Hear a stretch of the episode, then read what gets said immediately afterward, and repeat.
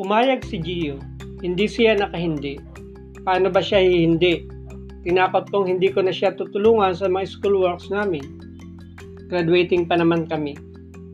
Ayos, nakapag-blackmail ako. Sabi niya, yayayain daw niya si Riz na mamasyal sa park. Para pumayag si Riz, nag-iyak-iyakan daw siya. Nag-away daw kami. Gusto lang daw niyang ikwento sa kanya ang nangyari. Hingi lang siya ng payo. Artistahin, parang totoo.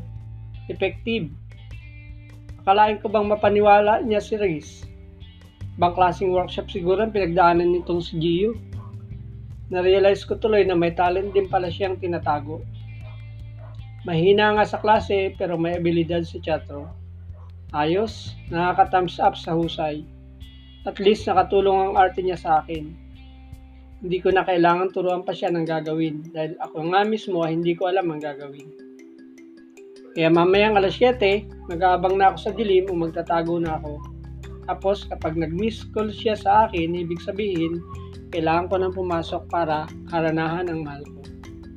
First time kong gagawin ito, First time ko rin magagamit ang talent ko sa pagigitara at pagkanta.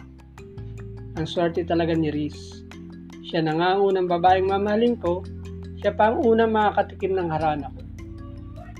Kiligin kaya siya? Excited na ako. Hindi ko nga lang alam kung kakayanin ko ang kabog ng dibdib ko. Bahala na. Teka, magpa-practice muna ako Take Me to Your Heart ng Michael Learns to Rock ang kakantahin ko.